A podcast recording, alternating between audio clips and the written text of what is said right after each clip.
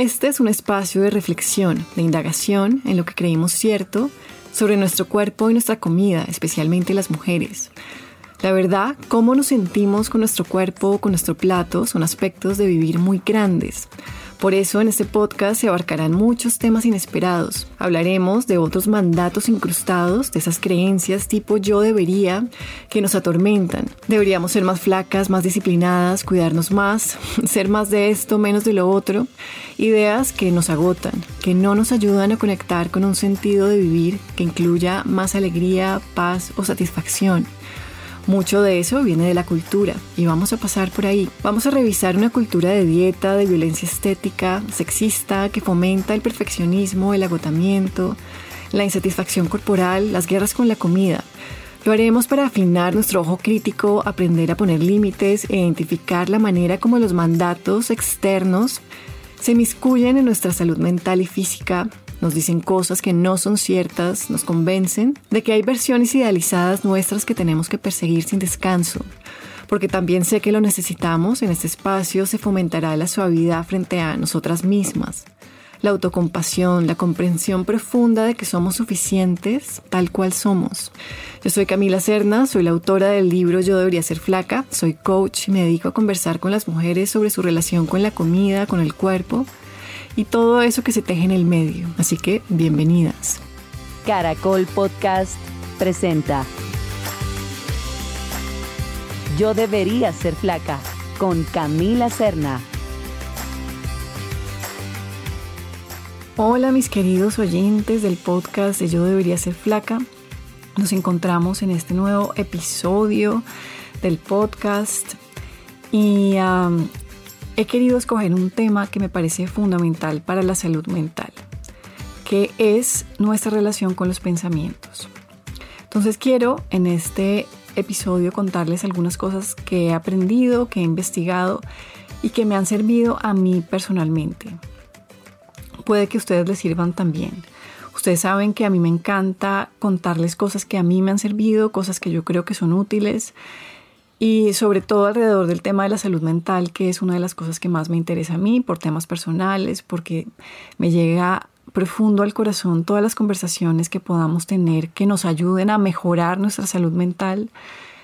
Creo que muchas cosas que, que hemos creado en esta sociedad no favorecen un estado de calma y, y sí debemos ayudarnos, sí debemos procurar como generar un estado de bienestar, de, um, de buscarlo, de protegerlo, de encontrar espacios que nos cuiden y también, muy, muy, muy importante, espacios sanos dentro de nuestra propia cabeza. Entonces, por eso quiero hablarles de los pensamientos el día de hoy.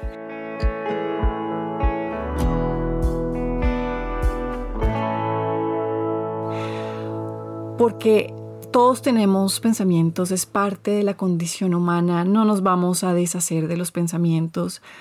Nuestra mente fue creada para generar pensamientos y yo creo que partamos de esa base, desde lo básico de lo básico. Así como nuestros otros órganos tienen otras funciones, nuestro corazón late, nuestro sistema digestivo digiere, nuestros huesos nos sostienen, bueno, una cantidad de cosas. La mente genera eh, pensamientos, es, es, su función generar pensamientos.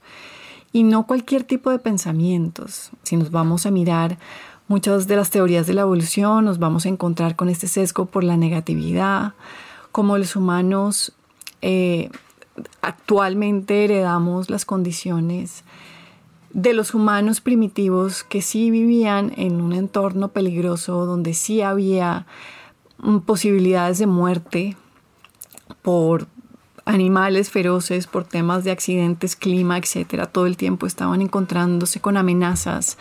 En ese entorno fue importante para la supervivencia que nuestra mente generara cierto tipo de pensamientos muy orientados hacia la negatividad, es decir, a ver amenazas donde no las había, porque en ese momento equivocarse y de repente no ver una amenaza que sí estaba ahí podía implicar un, pues un desenlace trágico, la muerte, etc.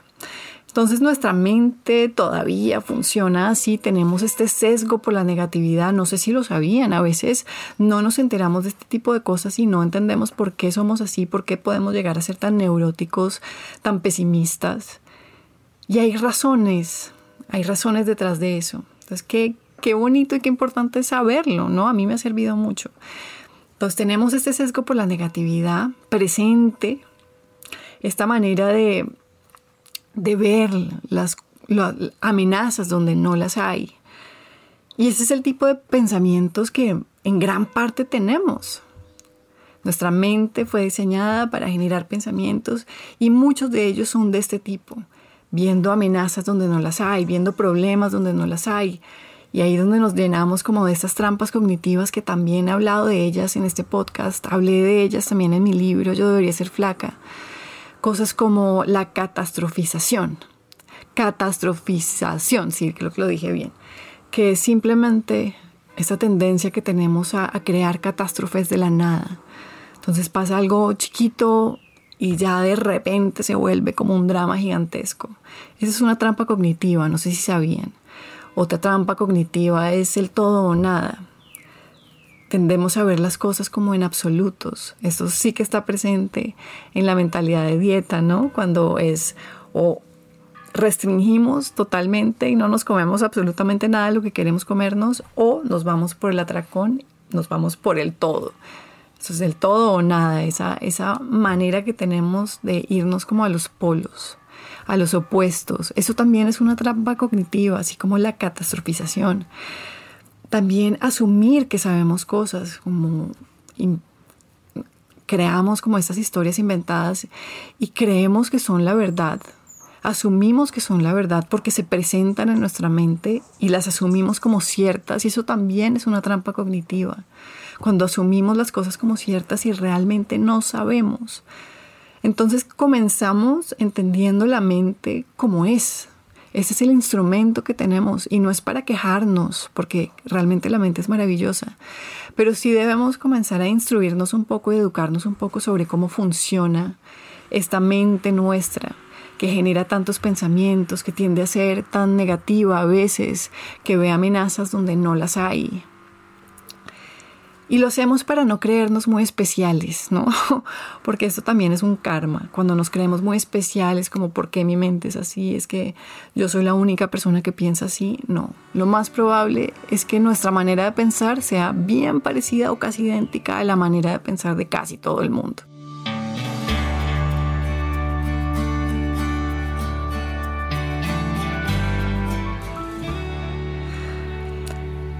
Entonces, bueno, esas son como las bases. Tenemos esta mente que genera pensamientos todo el tiempo, muy repetitivos. Usualmente pensamos lo mismo que pensamos ayer y ayer y ayer y ayer. Y podemos tender a, ser muy pesimistas por razones de evolución. ¿Qué hacemos con esos pensamientos? Y te voy a contar lo que yo he investigado y lo que yo creo que funciona porque, bueno, me ha funcionado a mí. Y esto no me lo saco del sombrero, esto tiene bastante evidencia y fundamento. Y es la idea simple y básica que no controlamos nuestros pensamientos. Y lo voy a decir otra vez, no controlamos nuestros pensamientos. Y tal vez te sorprenda esto porque en la cultura hay un montón de mensajes sobre pensar bonito, sobre pensamientos positivos, sobre pensamientos que crean la realidad, sobre el control de que tenemos como disciplinado, que deberíamos tener una disciplina sobre los pensamientos, como si los dirigiéramos de alguna manera, como que fuéramos como unos, unos capitanes que, que, que dirigen pensamientos, pero realmente no los controlamos los pensamientos aparecen. Y si te quedas con esta idea unos minutos vas a ver que alivia un montón, porque nos quita como una carga. Por lo menos para mí así ha sido. Saber que yo no controlo mis pensamientos ha sido maravilloso porque me permite permitirlos. Lo que aparezca, lo permito. Pensamientos egoístas, pensamientos inclusive violentos, pensamientos vanidosos, pensamientos asustados, pensamientos lo que sea. Lo permito porque aparecen. ¿De dónde aparecen? Pues no sé, de los mil lugares donde absorbemos información desde que nacemos, de las películas, de la familia, de los libros, de todos los mensajes culturales que nos rodean. De ahí aparecen los pensamientos, de todos los paradigmas, de todas las creencias familiares, culturales. Se arma una mezcolanza tremenda y aparecen los pensamientos. Claro, también eso está sujeto a características de la personalidad, a tendencias que podamos tener, si somos más o menos ansiosos, si tenemos nuestro sistema nervioso en alerta o no. Hay, digamos que hay como los pensamientos como que, que cogen ciertos colores, ciertas formas, pero los pensamientos aparecen. Y a mí me encanta eso, los pensamientos aparecen. Entonces permitámoslos. Y esa es una de las cosas que te quería contar que me ha servido, como este, este permiso a los pensamientos como aparecen y como son, sin creer que deberían ser de otra manera. Porque como dice la psicóloga, a mí me encanta ella, se llama Susan David, yo la sigo en redes, cuando negamos nuestros pensamientos, como de nuestras emociones más de sombra, las que no nos gustan, ¿no? Los miedos, los egoísmos, las violencias. Si no queremos ese tipo de pensamientos y los vamos a negar o evadir, ¿qué va a pasar? Que se van a amplificar. Y ese es un término técnico que se usa para eso, para describir cuando se amplifica el malestar, se amplifican las emociones al querer suprimirlas. Lo mismo pasa con los pensamientos, se amplifican los pensamientos, se amplifica todo, estas, todo este malestar que precisamente queremos evadir, que creemos que no debería estar ahí, que eso creemos, se amplifica. Por eso es que ese positivismo tóxico también que veo en redes muy frecuentemente, de que solo podemos ser positivos y echar para adelante y ver como todo, todo solamente los aspectos positivos de la vida no funciona, porque no es la realidad de, la condición humana. La realidad de la condición humana es que abarcamos una cantidad de experiencias y muchas de ellas son incómodas y difíciles y lo que tenemos que hacer, como ya lo he dicho en otros podcasts, es aprender a sentirlas mejor, no evadirlas sino aprender a ampliar nuestra capacidad de sentir. Y comienza con ese permiso para sentir. Y también con esta noción de que esta experiencia incluye esos pensamientos, esas emociones que no nos gustan y está bien, lo podemos manejar. No creo que los pensamientos creen la realidad, como se ha dicho mucho en el esoterismo, en, ah, en esas como corrientes, como esa película del secreto, no me la vi, pero de ahí se desprendió mucho de esta creencia de que de la manifestación y que nuestros pensamientos crean la realidad. No estoy diciendo que nuestros pensamientos no importen, pero no creo que crean que creen la realidad como en una relación causal no muy simple, como que si pienso esto, lo creo. No creo que funcione así, sin embargo, sí creo que hay mucho que debemos revisar de cómo nos relacionamos con esos pensamientos, porque ahí sí se genera mucha de nuestra realidad y cómo vivimos nuestra vida, en cómo nos relacionamos con esos pensamientos, más que el contenido de los pensamientos. Y esto se evidencia, por ejemplo, en esa, en esa modalidad de terapéutica que te contaba en otros episodios, que es la, terapia de la aceptación y el compromiso. Esta terapia funciona bastante bien para desórdenes de la ansiedad, ataques de pánico, y se enfoca no en el contenido de los pensamientos, sino en nuestra relación con esos pensamientos. Idealmente cuando aparecen estos pensamientos incómodos, ansiosos, catastróficos, lo ideal sería que los dejáramos ir, hay una, un libro muy famoso de una médica, creo, o psiquiatra, no me acuerdo bien, se llama Claire Weeks. Y ella hablaba de eso, de entrenar esta capacidad de soltar pensamientos, dejarlos ir. Y ella hablaba de una imagen que usaba como metáfora de poner los pensamientos en una hojita que se va con el cauce del río. Todos los pensamientos que no queremos, que ya queremos que fluyan, los permitimos que aparezcan evidentemente, pero queremos que fluyan, que sigan su, su curso, no que se queden estancados. Los ponemos en una hojita y visualizamos cómo se van con el cauce del río. Ella hablaba de eso. Y la terapia de la aceptación y el compromiso nos ayuda a hacer ese tipo de cosas. Sin embargo, a veces no es tan fácil soltar pensamientos porque se enganchan muy duro y eso nos pasa cuando estamos en estados muy ansiosos y los pensamientos tienen mucho agarre, pareciera que tuvieran velcro y se quedan pegados.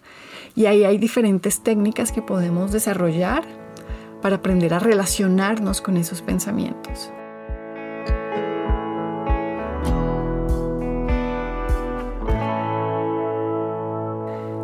Te cuento algo que me sirve a mí. Ensáyalo tú a ver si te sirve. A mí me sirve ponerle un nombre a mi mente.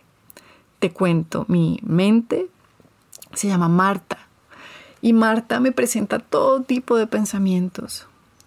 Y cuando Marta me quiere presentar pensamientos ansiosos o, o que me agobian o que me asustan, mi primera reacción consciente es permitirlo y es decirle a Marta que me puede presentar lo que quiera y lo digo de hecho como un mantra, Marta, preséntame todos los pensamientos que tú quieras, esto está abierto, muéstrame lo que me quieras mostrar y algo se relaja cuando digo eso, algo como que se suelta. Y lo permito, permito que Marta me muestre todos los pensamientos que me quiera mostrar y también me sirve ponerle un nombre y eso también hace parte de la terapia de la aceptación y el compromiso porque es algo así como tomar cierta distancia. Es como comenzar a entrenar esa, esa habilidad de ver nuestra mente como una película que presenta un montón de cosas. Y no hay censura, de hecho. Hay, pero sí hay una distancia, no hay una fusión. Eso es lo que queremos practicar, que no haya una fusión total con el contenido de los, de los, pensamientos, porque cuando hay fusión total, ahí es cuando es mucho más difícil autorregularnos, ¿no? Y salirnos. Y ahí es cuando nos comenzamos a creer un montón de historias. Y nos vamos con el contenido, por terrorífico que sea, y nos vamos ahí en esos escenarios ansiosos, catastróficos, sin tener mucha distancia. Entonces queremos practicar esa distancia cada vez más. Entonces le pongo un nombre a mi mente y le digo que puede mostrarme lo que quiera, el contenido es libre y eso me sirve un montón. Cosas que también me sirven y que también tienen bastante evidencia es escribir. El journaling escribe mucho, eh, sirve mucho porque organiza las ideas. Es todo un proceso cognitivo diferente, pensar a escribir. Y cuando nos sentamos a escribir esto como que nos organiza, tiene como un efecto terapéutico de organizar nuestra cabeza y también creo que, y esto es una hipótesis, creo que sirve porque también es como cuando yo le digo a Marta que me presente lo que quiera, cuando escribo también hay como una carta abierta de eh, recibir la experiencia sin censura y organizarla. Y todo este tipo de cosas ayudan. Otra cosa que me sirve y también la mencionan en la terapia de la aceptación del compromiso es lo esencial de la curiosidad. Y creo que la curiosidad es algo maravilloso. Ahí tengo un episodio sobre la curiosidad. Muy frecuentemente la curiosidad sale a volar por la ventana cuando nos asustamos. Como que ya no nos queremos involucrar con esta actitud de exploración, sino queremos como defender o negar nuestra, nuestra posición es como mucho más eh, reacia. En cambio, la, la curiosidad es abierta, tiene disposición de entrar. Y la curiosidad la podemos practicar también con la actitud. La actitud importa un montón, cómo es nuestra actitud al relacionarnos con nuestros pensamientos y con el contenido de, de los pensamientos. Y la curiosidad puede ser algo tan sencillo como decir, mm, llega ese pensamiento que no nos gusta y podemos decir, mm, qué interesante, ¿qué más? ¿Qué más hay? ¿Qué más hay ahí? Y, es una frase sencilla, pero tiene una actitud y una disposición de entrar. De entrar en la experiencia. Con muchos pensamientos que tenemos no hay necesidad ni de entrar ni de nada porque simplemente son ideas catastróficas que realmente podemos aprender a, a dejar pasar, a que se vayan con el río o simplemente que se presenten, digan lo que tengan que decir y ojalá sigan su camino pero hay otras que de repente podemos investigar un poco y podemos tener esta disposición de curiosidad, de ver qué más hay ahí, porque tal vez hay una necesidad nuestra legítima que no estamos atendiendo, que tal vez necesitamos descansar, tal vez necesitamos buscar espacios de conexión, tal vez necesitamos, no sé, darnos algo que está ahí, una necesidad latente que no estamos viendo y de repente en esa curiosidad podemos enterarnos de algo que vale la pena. Entonces te quería dejar como con estas ideas sobre los pensamientos, sobre la mente, cómo es, la importancia de educarnos un poco sobre la mente y su funcionamiento, para no sentirnos que estamos locos, sino simplemente entender que hay muchas de las cosas que hace nuestra mente que las hace por razones legítimas, evolutivas, y que es parte de la condición humana.